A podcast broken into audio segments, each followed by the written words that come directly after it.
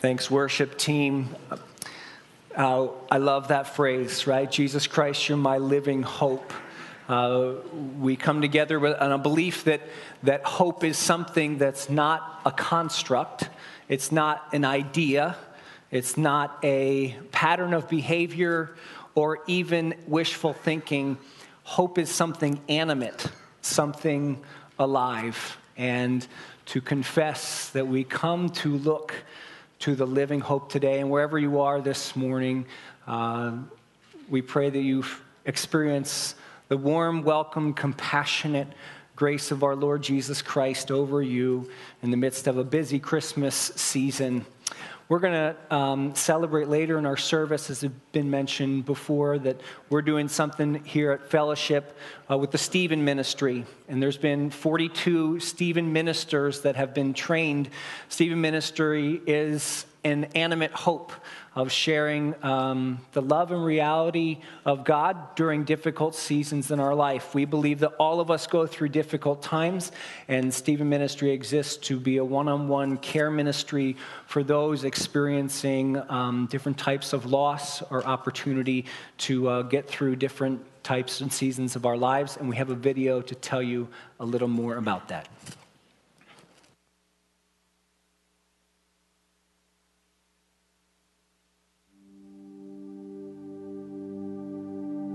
Who are Stephen ministers? Who are Stephen ministers? We are lay people from Fellowship Mount Laurel and Collingswood who have been trained to provide one-on-one Christ-centered care, showing compassion, showing compassion for those who are hurting or in times of need. You could call us the after people. After the phone call you hoped you'd never get. After the funeral, when everyone has left. And the emotions you've held at bay come crashing in on you. After the relationship falls apart. And the bottom falls out of your life after the doctor says, I'm sorry. I'm sorry, but there's nothing more we can do. After the nursing home director shakes your hand and says, Welcome to your new home. Welcome to your new home. After the last child hunks the horn, waves, and drives away, and the house suddenly seems empty. After the gavel comes down, the handcuffs go on, and your loved one is led away. After the baby arrives. After the baby arrives. Demanding more of you. Demanding more of you than you ever dreamed possible after you find a pink slip with your final paycheck.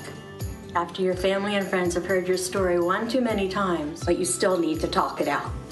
Our desire is to see people of God wrap their arms around one another and so fulfill the calling of Scripture that many would be part of the caregiving work because of Christ. So Christ Himself gave the apostles, the prophets, the evangelists, the pastors and teachers to equip his people. To equip his people. To equip his people for works of service. Works of service so that the body of Christ may be built up. Until we all reach unity in the faith. Until we all reach unity in the faith and in the knowledge of the son of God. And become mature. Attaining to the whole measure. Attaining to the whole measure. The whole measure of the fullness of Christ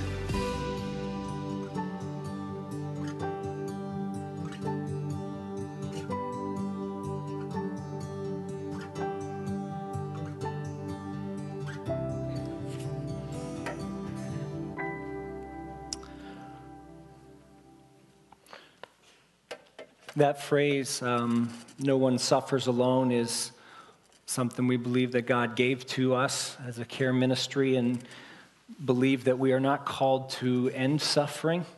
Uh, what an impossible task that that would be.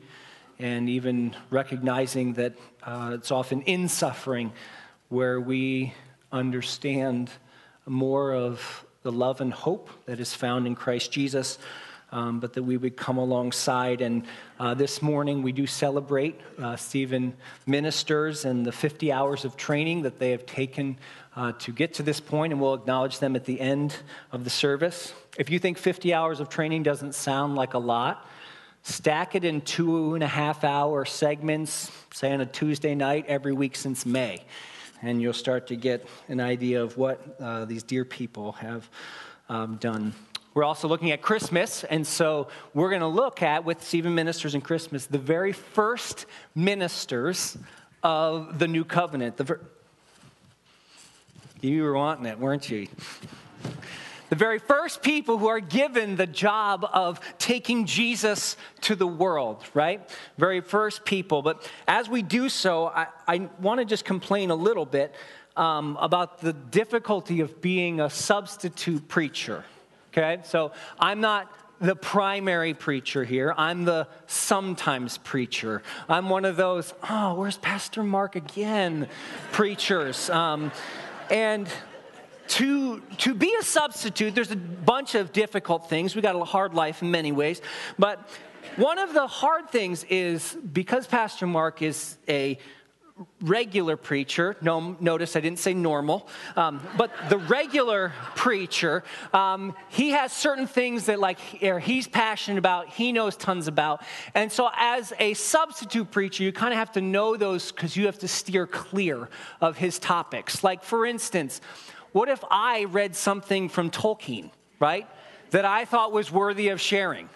I can't share Tolkien references. Pastor Mark has that down. I can't say, like, Samwise Gollum head, like, guy lesson, because I know lots about it. But I can't be making those points because Tolkien solely rests in the expertise of your regular preacher. So the rest of us, we have to know the side. Or what if I came across as a substitute preacher a quote from this guy, C.S. Lewis? You're not allowed to quote him. There's a moratorium on C.S. Lewis, like only Pastor Mark gets to do C.S. Lewis, right? So if I experience something with C.S. Lewis, what I'd have to say is, as Pastor Mark saw, C.S. Lewis said, right, I got to borrow down the line. Now, I happen to really like C.S. Lewis. I just got five of his books for, his for my birthday a couple years ago. They were from Pastor Mark, but beside the point. That is true. Or how about this one? This is a tough one for those of us with young families, okay? I got three young kids at home. They're not always angels, right? And so I'd love to talk to you about the spiritual lessons that I've learned from working and raising children and how hard it is to raise three young lives. I'm not allowed to complain about my kids. Why? Because I only have three compared to Pastor Mark's nine right? So I'm not allowed to say anything as the substitute because, again, he's the authority on the issue. And this one, he takes a chunk out of church history. We, I can't talk about anything from really the first 500 years of early church history. Why? Because Pastor Mark has read every single document written by the early church fathers and da da da da. So, like, I can't just like float an Augustine biscuit out for you, right? I can't, I can't even say Tertullian without being like, well, I was talking to Pastor Mark and he referenced, right? This is the lot that we have as substitute preachers around here. We've got to avoid all the hot topics. So I've been thinking it's time for me to, to create my own. I think it's time. See, like Pastor Jim, he's already taken a section of the country, right? Anything west of the Mississippi, Pastor Jim gets all those references, right? If you say something with cowboy and don't give him some sort of credit, you've done a disservice as a preacher. You can't do it. I actually think the phrase west of the Mississippi is off limits unless you're Pastor Jim. So anyway, here's, here's something I thought I've been, been, thinking through. How about this? Some fine woodworking, sawdust and soul. Come on, it's got a little hipster vibe to it. The thing is, like, Pastor Jerry's into fine woodworking, and, and, and Jim, again, does all these little things with woodworking. So I can't really go this direction. So I got to find another direction. How about this? If you know preachers online or anything, that nautical references are big in the preacher world, right? Jesus is my true north. In the storms of life, he will guide us through, right? There's a lot of good material. I could be the nautical guy. Only problem is I don't have a boat and I may know how to swim, but I, so I like can't show up here with boater shoes and like the anchors and pretend because I'd be a poser, even though that that market's still open at Fellowship, okay? So if one of you is like, oh, I'm nautical, wide open, you don't have any competition here yet. So anyway, I, I figured out where I want to settle where I really want to find my niche, and it's going to be here.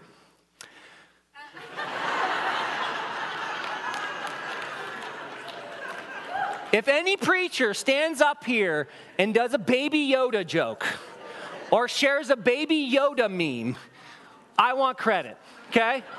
Let's get this early. This just came out. All Baby Yoda things go through Ben. Who's oh, who's that Pastor Ben guy? Oh, he's the Baby Yoda guy. Okay, Got that? And I'm saying all this because I'm going to look at these early church ministers in the beginning of Luke 1 and 2. But to do that, I got to go into the belly of the Pastor Mark beast because I'm going to quote a Puritan. There's no more sacred ground than Puritans here at the at fellowship for Pastor Mark. And so all I can say is that baby Yoda said it was okay for me to quote Pastor Mark quoting a Puritan. So that's the authority on which I stand before you this morning. We're going to read Luke chapter 2, and I'll explain what a Puritan has to do with Luke 2 in a minute. There's, uh, if you look at verse 25 and following, we're going to jump back to a couple other characters in the story. Um, but I thought for reading purposes, I'd introduce you to these two delightful people, Simeon and Anna. Now, there was a man in Jerusalem called Simeon who was righteous and devout. He was waiting for the consolation of Israel. The Holy Spirit was on him it had been revealed to him by the Holy Spirit that he would not die before he had seen the Lord's Messiah.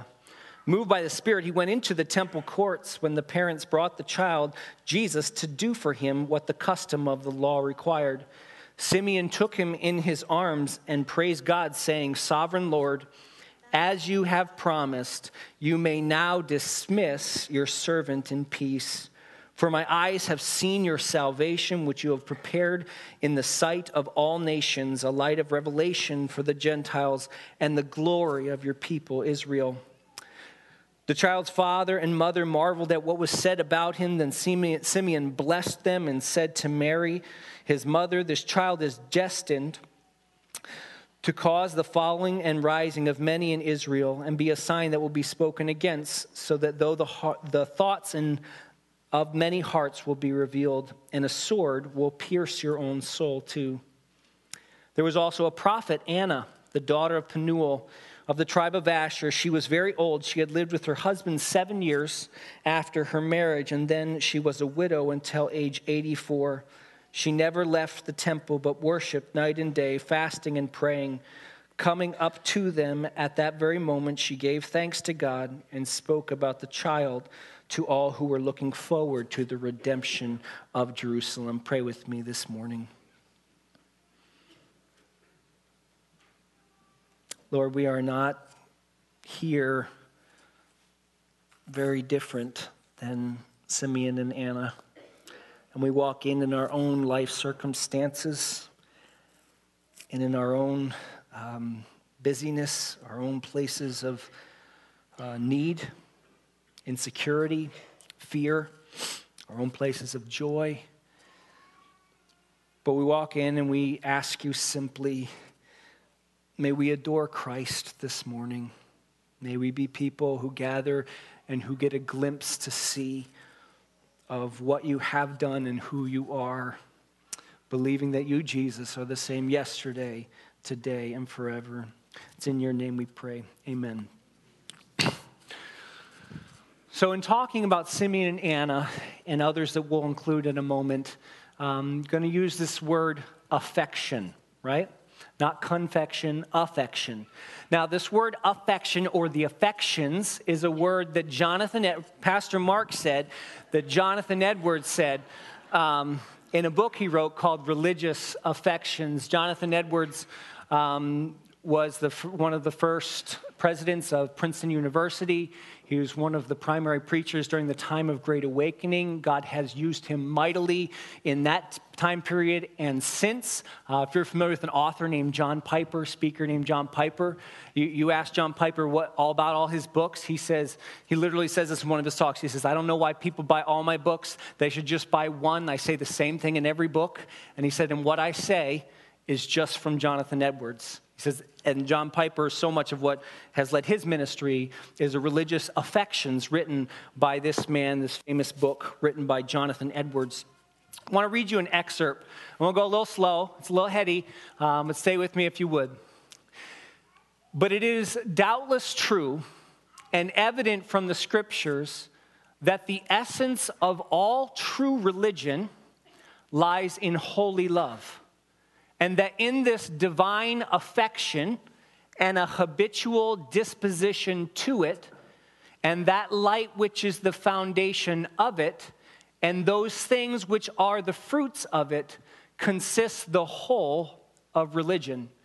But yet it is evident that religion consists so much in affection as that without holy affection, there is no true religion. Now, now, the word religion comes with all kinds of baggage for us. In his conversation, what he is talking about in the 1700s is a true relationship with Jesus Christ lived out every day. That's what he's referring to and pointing to this idea of affection, a deep longing or a desire, a life mobilizing hunger. That the story of Christianity isn't one about effort or good people trying to get gooder, it's a story of one about people who are loved. The pursuit from the soul does not come from a space of discipline. Pursuit and its discipline come from a motivation a holy affection that underlies all of the other things. If, and he would separate out, Edwards would separate out our understanding or what we know, and then our holy affection or what we want. And what he says is, while it's, you know, we would say it's a lot easier to stack things in the what we know, where really the engine of faith, the engine of, of um, connection with a holy God and love for one another comes in this holy area of want or motivation.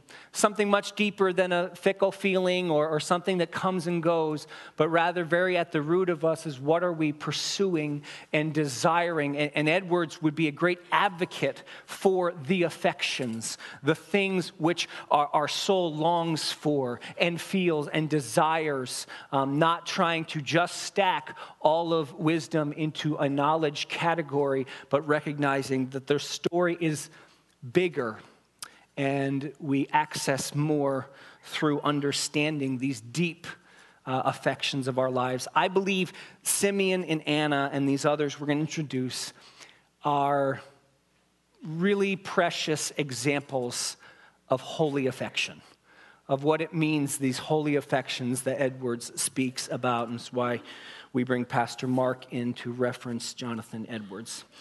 Uh, first thing, these first ministers received the deep affection of God at their point of vulnerability. Okay, look at the text um, in 1 and 2, if you would, or load up the iPhone or grab one in your Pew Bible. It's page 830 and following. Um, we're going to look at the very first people that found out that Christ was coming and the very first people who took that message of Christ to the world. The very first people, this fragile message of Christianity, this tiny baby that came to change cosmic history, is given to these people first. The first is a, a couple named Zechariah and Elizabeth. We see this in verse 5 of the Christmas story in Luke chapter 1. And we see. Um, this message that is given, and it says this in verse 6 both of them, Zechariah and Elizabeth, were righteous in the sight of God, observing all the Lord's commandments and decrees blamelessly, but they were childless because Elizabeth was not able to conceive, and they both were very old. So, very early on, the establishing of the story is actually at the point of yes, they had this pursuit of God and they had this place of vulnerability in their lives. They were doubting and barren. You will see later in the chapter, of Zechariah's response was one of doubt. And this is what the text is emphasizing about these people. We then see Mary in Luke 1 26, an emphasis on youth. We see um, also in Matthew chapter 1, in reference to Mary, that this whole virgin uh, would, would be conceived, this prophecy, and Mary says, I'm with child, and Joseph is like, Whoa, what is going on? I want out of this. Joseph does not believe her, right? I mean, her stomach was not glowing. She didn't have the baby in five days. Like, this was, this whole virgin thing was, it, it didn't make any sense. And Joseph, like, how do I get out of this relationship and to do it well and to honor her and honor God in the process. But clearly, this is this our relationship has come to an end. It took a dream where God sent a messenger to Joseph to change his mind. But so you have Mary and Joseph now believing a story, but everyone did not get that dream, right? So literally, they are walking around reputation stained and if they would declare, well, actually, this is, you know, the bird, and it wouldn't work. Didn't work. So you have these people who are walking around reputation stained. We know very early on they are the people who are bringing Christ into the world. We see their poverty that is spoken throughout. We see. Uh, we see it even as they're coming to the temple. If you look up higher in Luke chapter 2, there's two different types of sacrifices that will be brought to the temple at that time, according to Jewish custom. Uh, Mary and Joseph will be bringing the, the sacrifice of those that are. Uh, more poor, that the people who were not able for, for this sacrifice, they had to offer this sacrifice. And so from the very beginning, here they are with the Christ child, the treasure of all nations, and they're coming with a poorer sacrifice in that line, in that group of people. And that's clearly um, demonstrated in this story is the attention to poverty. Uh, then we have Simeon and Anna, and there's this whole thing about age. We don't know how old Simeon is, but Simeon, as soon as Simeon sees the baby, his heart leaps with joy, and he says, Oh, good, now I can go. He says, I now can pass on because I have seen this because he was very old in age. Hannah, we are given an age. She was seven years with her husband and then lived till age 84.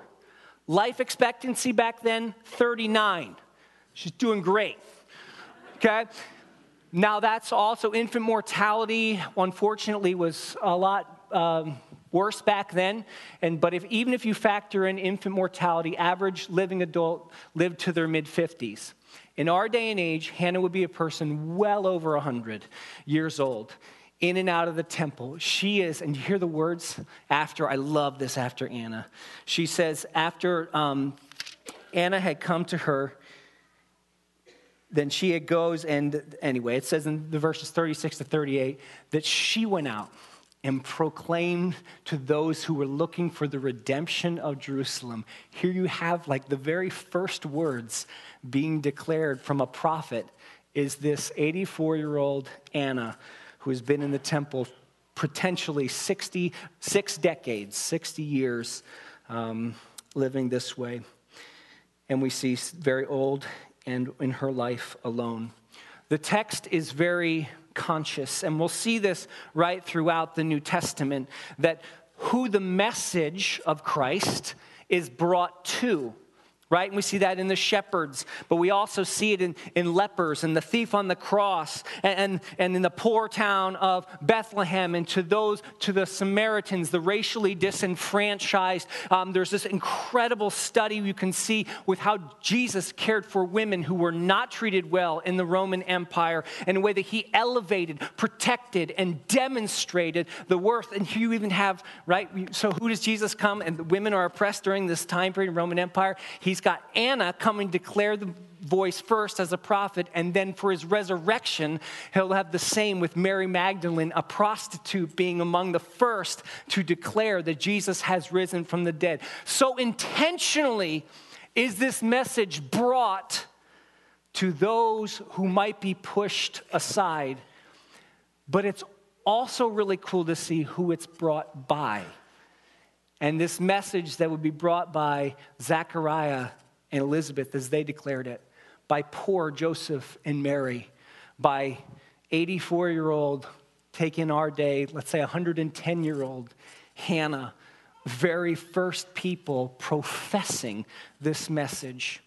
So important in these early messengers, as we see in the text, is they received the deep affection of God at the point of their vulnerability.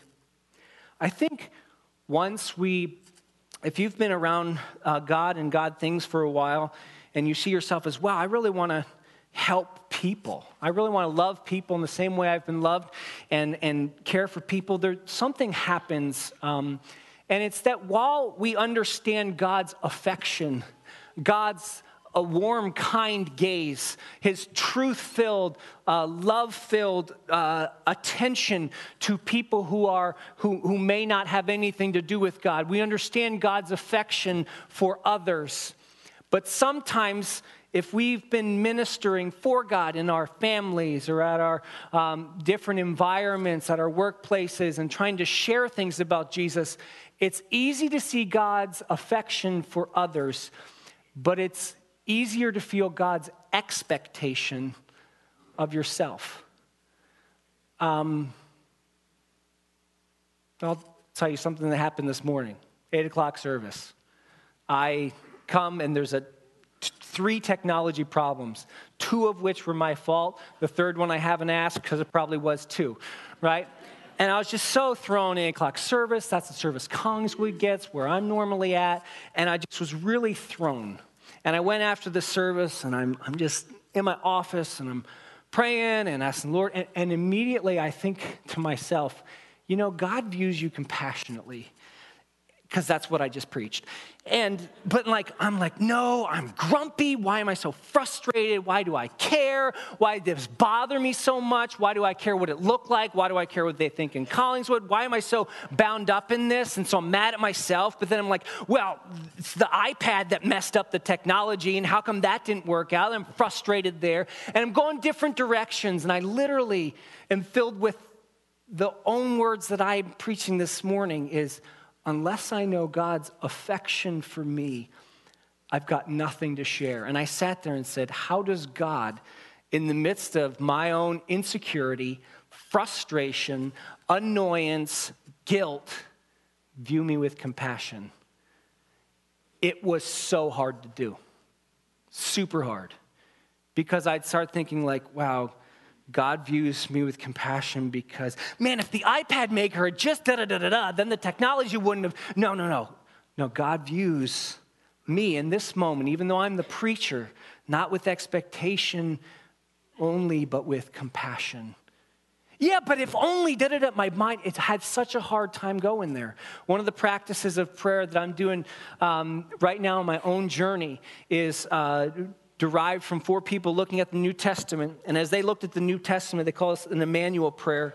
They looked at the New Testament and said, We, we see a few things in the New Testament. One, talk to God about everything. Two, um, do nothing out of fear. Three, love each other deeply. It's just all over the place. And they said, okay, with those macro messages that we keep getting in the New Testament, what's a way we could pray alongside of that and alongside of Scripture? And one of the ways they talk about praying, one of the, the stages of the prayer is to say, how does God view you with compassion or affection right now? It's really hard for me. If you ask, how does God pe- view other people with affection or compassion, it's much easier for me. But when we think of ourselves as, no, now we're supposed to be doing something, but check out the text. What do they emphasize about these people? Emphasized their vulnerability, so core to us as minister, and even as we commission Stephen ministers today, the very power of God will rest far more in our areas of vulnerability than it will in the areas of our strength. That God ministers through our vulnerability. Henri Nouwen says this How can we embrace poverty as a way to God when everyone around us wants to become rich? Poverty has many forms. We have to ask ourselves, what is my poverty? Maybe it's lack of money or lack of emotional stability, lack of a loving partner, lack of security, lack of safety, lack of self confidence. Each human being has a place of poverty. That's the place where God wants to dwell. How blessed are the poor, Jesus says. This means that our blessing is hidden in our poverty. We are so inclined to cover up our poverty and ignore it that we often miss the opportunity to discover God who dwells in it. Let's dare to see our poverty as the land where our treasure is hidden. Second thing that the text takes notice of these unusual early ministers is that they have a deep affection for God Himself. Again, originally the story came to Zechariah and Elizabeth. Then it went to Mary and Joseph, and eventually we see uh, the story given to uh, Simeon and Anna. In verse for Elizabeth and Zechariah, we see in verse 6 of chapter 1, both of them were righteous in the sight of God, observing all the Lord's commands and decrees blamelessly.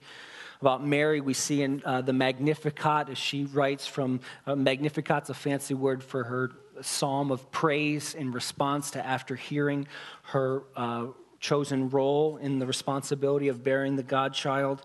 Um, in verse 47 through 50, we can see the, the affect, the desire, the longing, the treasuring that Mary has for God Himself. Simeon also writes a declaration of praise right after. This is in verses 25 and 26 of chapter 2. Uh, it showed that he's a devout man, a righteous man, and then goes into this uh, psalm of praise. Anna responds the same to look at 36, 37, and 38. We see over and over the testimony of Anna, the, the legacy of Simeon, the, the type of people Zechariah and Elizabeth, Mary and Joseph were. They were people who are, have a spoken, demonstrated, intentional vulnerability, but they are also people that have a holy love, a divine affection for God. We know so little about what, what they knew, we know so little about who they knew. None of these people became famous church leaders. None of them held office that we are aware of. None of them wrote scripture and, and were part of the, the assembly of the canon of the Bible. None of them were among the apostles. None of the six of these uh, were seen or recorded as doing anything miraculous in the text. It's not for their talent or even their production that we see their credentials for being the first ministers of the gospel is simply having a vulnerability and having hearts that love to treasure, live, and tell about the desperate affection of God to the world. Tending this Jonathan Edwards divine love or this holy affection for God is literally our greatest calling as people and as responders to God. I really believe that. Jonathan Edwards says this in the Holy Affections Men will trust in God no further than they know Him. They cannot be in the exercise of faith in him one ace further than they have a sight of his fullness and faithfulness in exercise. Saying that you can't walk beyond what you know. Your, your, your expression of Christianity and doctrinal statements and all of these things, yes, and knowing and understanding, all really good things, but you can't take a step further than knowing him directly. And I love what he says here. He says, can't know one ace further than they have sight of his fullness and his faithfulness. It doesn't say in theory, it says in exercise. The exercising of that trust. That's what we see in Simeon for decades ahead of time, in a time period where God appears mostly silent, Simeon is exercising, living day by day this trust, this longing. Anna, year after year, living this way. Mary, by herself, a poor girl, like taking care of her business and is being looked after by God as she, day after day, has affection for God and lives out that trust every day. I really um, have come to believe that uh, it's really important to continually be exercising our faith. Like, um, and I think God gives us lots of opportunity to do that. Suffering's often an opportunity to that. Some of that is is actual work we do, right? And I know my wife, uh, she and I, after uh, we were married we committed to do something every week for a while. We called it Heartscaping. Probably the corniest title of all time. And the whole idea was like, okay, our hearts and landscaping, heartscaping. We no longer use that title, and she'd cringe uh, if she heard me say it right now. But the whole thing of heartscaping was we would say, okay, what's churning? What's happening most in the landscape of your life? What are you worried about? What are you excited about? What are you afraid of? But actually, let's go into it. What are you sad about? What are you grieving? And ask what is really going on. And you can ask yourself questions like, okay, well, what am I thinking about when I'm not thinking about anything else? That always comes to mind. Or, or, or whatever, what's showing up in my dreams? What's, what's churning inside of me? And it seems like, man, that has nothing to do with God. That has everything to do with this, but not God. God's got the spiritual stuff. But we, we take that stuff of what's churning and then we'd say, Where's Jesus? How does Jesus speak into that? How does the exercise of a living, a living, a living hope enter into this right now? This relationship I'm struggling with, this test I'm worried about, this, this bill that I can't pay. Where does my faith integrate? Where does Jesus himself, in his, as, as Edward says, in his fullness, integrate into this space which is churning inside of me? And it is so important that we as a people talk to one another and seek out people who learn to trust, who've learned to trust in the face of, of cancer. They've learned to, to in, in the midst of death and sorrow and confusion, learn, learned where his presence is, that we might together in the midst of our churning and our burning recognize that it is there in that wounded space, in that vulnerability that God's affection moves for us and ours in response grows in Him. Um, and some of you are here and you're like, I cannot believe I'm even sitting in here. What am I doing? Who are these weird people? All that kind of thing. And, and you're like, man, I, I, Jesus stuff, some of that seems really cool, but the whole church and institution and religion and blah, blah, blah, all that's really clunky and difficult and funny for you. And I, I would say I'm, I'm, one of those people that has wrestled there, right? And so what you can feel is like, oh man, either they're all out to lunch and they don't know what they're singing, those crazy people, or you're sitting there saying, man, what am I missing? Why am I such a bad person? I can't figure this out. And, and who's where and who's right, who's wrong, who's to blame, all that kind of stuff. What if you just for a moment, in the midst of maybe it's cynical, Maybe it's doubt. Maybe it's anger. Whatever it is. Instead of trying to stuff it, say, what would Jesus say to this? This doubt, this confusion, this anger, this frustration of even being in this room. Because in that space, you're going to hear a lot less like, well, shape up and learn those songs. But you're going to learn the deep affection of God and his sight for you in the midst of struggle, in the midst of churning. And it is only there that that affection is returned by us in this Jonathan Edwards holy love. Lastly, we see, and simply, is that each of these people we see have a growing affection for the people that God loves. Simply, God loves people. It's, decorated throughout the book. He loves people of all creeds. He loves people of all denomination. He loves people of all gender. He loves people of all nationalities. God loves people and puts them at an incredibly high place in His creation. And having a growing affection for God will grow our affection for other people. We see this with Zechariah's testimony, Anna's testimony, Mary's song, and, and um, Simeon's response of praise, all having to do with more than just themselves, but an outward desire for other people. And look, I, I'm saying growing affection because there are some people in here like, if that dude says the word affection one more time, I'm gonna punch him in the throat, right? affection this, buddy, right? And, and I know, like I know I'm picking out a word, and that's why I'm blaming it on Pastor Mark, who quoted Jonathan Edwards. I'm so far removed from that word that it's okay.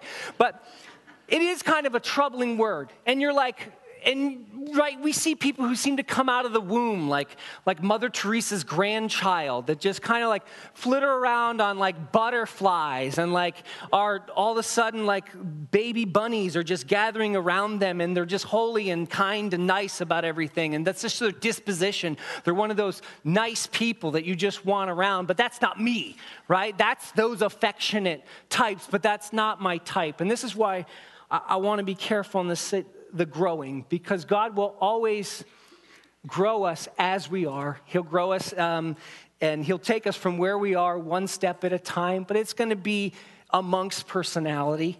And yes, some of us are more gruff or blunt or clumsy, socially awkward, don't know how to take care of people, say, I'm more of a this, I don't talk to me about affection, that's not my thing. I, I really think that the route there is not hey, you really need to get nicer. These are these four words that are taken wrongly when you speak them in public. Or it's not for wives, you to elbow your husband and say, see, that's what you did at the Christmas party last night. Mm-hmm. Right? Too gruff. The way we become more affectionate, I'm going to use the word, the way we become more drawn to God's love and to giving God's love is through our gifted areas of vulnerability. And as the affection and care of God comes in, that's when we return in response. It is not through, oh, how do I be nicer to this person again, right? It's, it's an understanding, God, where have you been kind in the midst of my insecurity? Where have you been present in the midst of my pain? Where have you seen me that others did not? And that is what gives us eyes to see. We as a church are celebrating Stephen ministry, and the reality is, is all of us face uh, situations where we're looking to try to bring some hope and bring some life and energy to, and we're looking out for people in different ways. As each of us walk towards Christmas, let us remember the greatest way to care for those around us is to deeply understand God's care for us. And as we celebrate these Stephen ministers, um, we got to have interviews with these dear people, and it was like back to back. It was really actually aggressive when we did it, and it was overwhelming. We did like 12 in one day or something. That's a lot of people. I don't remember experiencing God's presence in the unique way that I did during those Stephen ministry interviews. And here's why because story after story, often had tremendous suffering. But these are people who have suffered, but they've let God love them. And if I could say one thing about these Stephen ministers, we'd say, yeah, I think they're really skilled, and yeah, they're really awesome. And I have an opinion who um, I think should be my Stephen minister, who I'm going to talk to. All those things are real. But beyond that, these are a group of people who are dearly, dearly loved. Um, and it is only from that that we're commissioning them to go and be available. And we're going to have Jerry come up and do the commissioning of these dear folks at this time.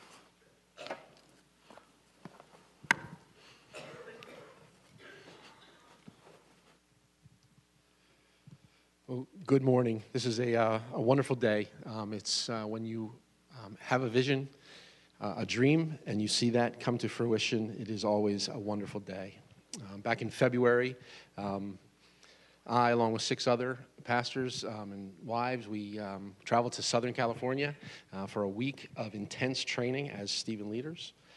Uh, and I'm going to ask them to, if they would come up, please. So, Mike and, and Joe, if you'd come up here, and Faith and Scott, I'm not sure where you are.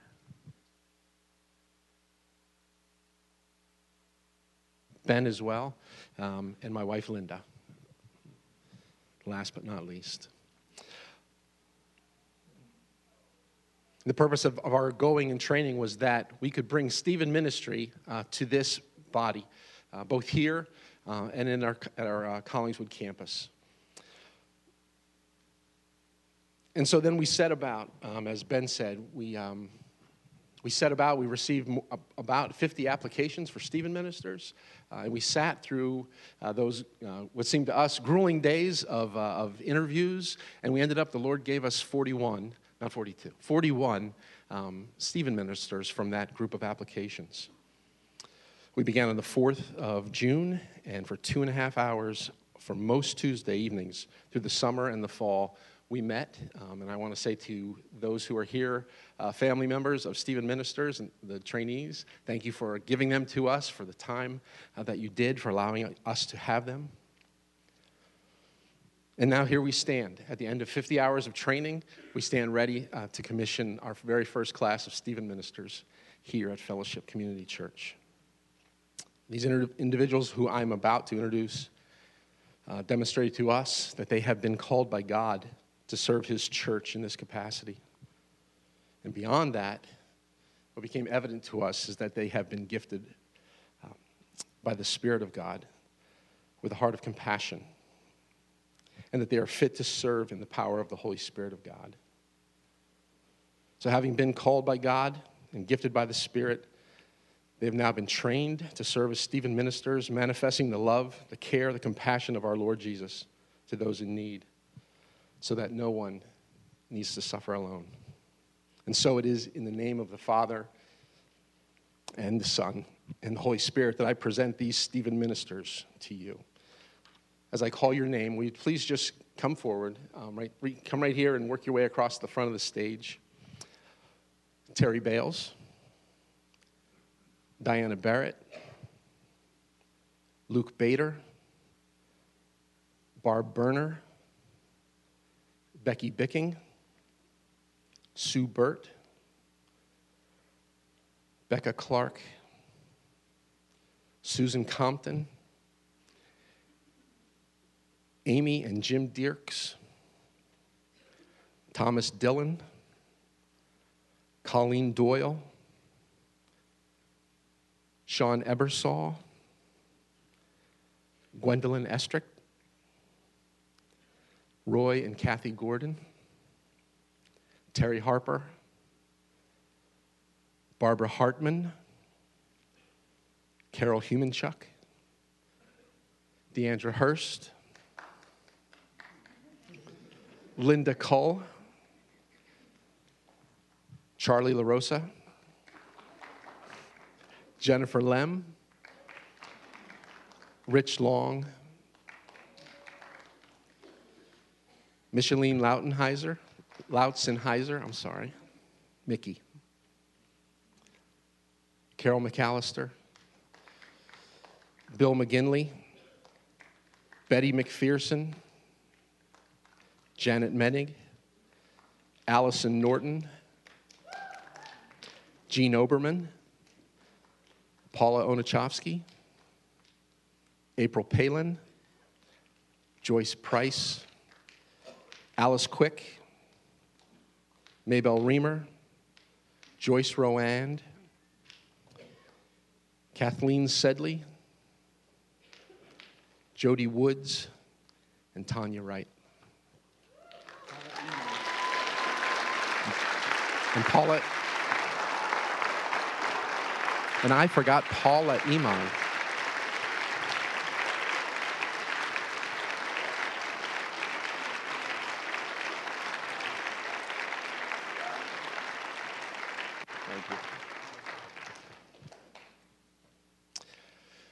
If I could have you face me just for a second. These are things that we've shared in our, uh, in our training. Let me just say what a privilege it has been for me to get to know you through this time. Uh, it's been uh, one of the greatest joys of my life, uh, just to know you uh, the way that I do now and to think of the future that we have together in serving Jesus Christ in this body. In Romans 15 7, the Apostle Paul says, Accept one another, then just as Christ accepted you in order to bring praise to God. Stephen Ministers, we ask no more and no less of you than that you accept your care receivers as you have been accepted by God in Christ. With God's help and in the name of our Lord Jesus, will you do this? Ephesians chapter 4, verse 32, Paul says, Be kind and compassionate to one another, forgiving each other, just as Christ, as, as in Christ, God forgave you. Stephen ministers, we ask no more and no less of you than that you who have been forgiven by God in Christ carry the healing message of God's forgiveness in Christ to your care receivers. With God's help and in the name of our Lord Jesus, will you do this? And on the night when he was betrayed, our Lord Jesus said to his followers, A new commandment I give you, that you love one another just as I have loved you. You also are to love one another. Stephen ministers, we ask no more and no less of you than that you love your care receivers as Jesus Christ himself loves you. We do this.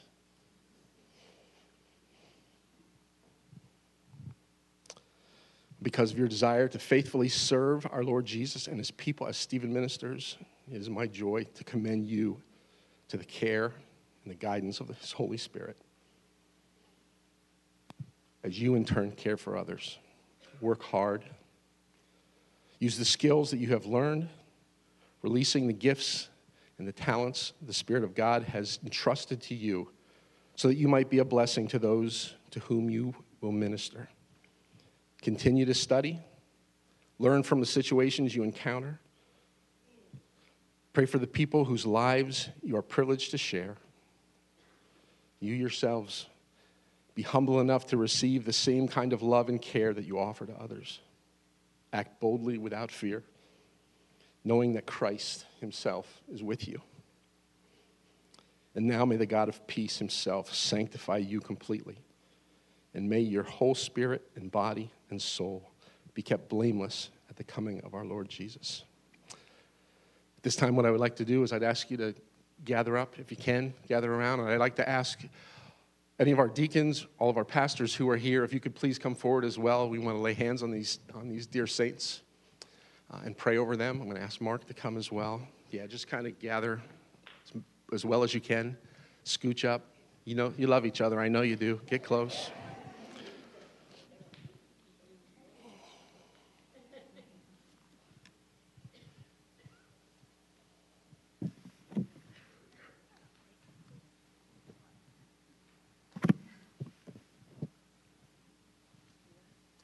Pastor Mark is going to pray. Lord, we come this morning and there are certain things we confess we know are true. We know that we are a broken people, we live in a broken world. We know that life is not as it ought to be, as you designed it to be, and we know it is because of our sin and the sin of others. The second thing we know, Lord, we know that you have come in the person of Christ to bring healing to our world. And we know that you are the shelter in the time of storm. You are near to the brokenhearted. You are a friend to the friendless. But, Father, the third thing we know is that you call your children to extend your kindness to others. And God, it is with joy this morning that we pray over these 41 people that you have taken their life story and you have designed to allow difficulty, suffering, and through that suffering and shaping, they have come to know Christ better. Lord, that they have experienced you as their healer, that they have experienced you as their stronghold in times of trouble. They know through their own life journey to walk with you and to lean into you in pain and loss. So, God, what a joy it is to commission them this morning to go with the life message. So I was thinking this morning, there's over 1,800 years of life that I'm praying over right now. life stories that you have used and shaped and you have made yourself known into. And Lord, we commission them now to share their life story of a faithful God, of a Christ they have come to know and love, that they might share that story and do life with others in similar seasons of loss and pain and confusion. So, Lord, we commission them. We give them to you. We believe you to use them. We thank you for what this means for our church as a church family. Because, God, we desire so much that we can communicate in word, in deed, in prayer, that there is a God that is near to people in suffering and loss and confusion. So use these ministers, Lord, by their words, but also by their presence to communicate a God who is faithful, who is precious, who is, as Ben talked about this morning, a God who loves. And we love you for it. In Jesus' name, amen.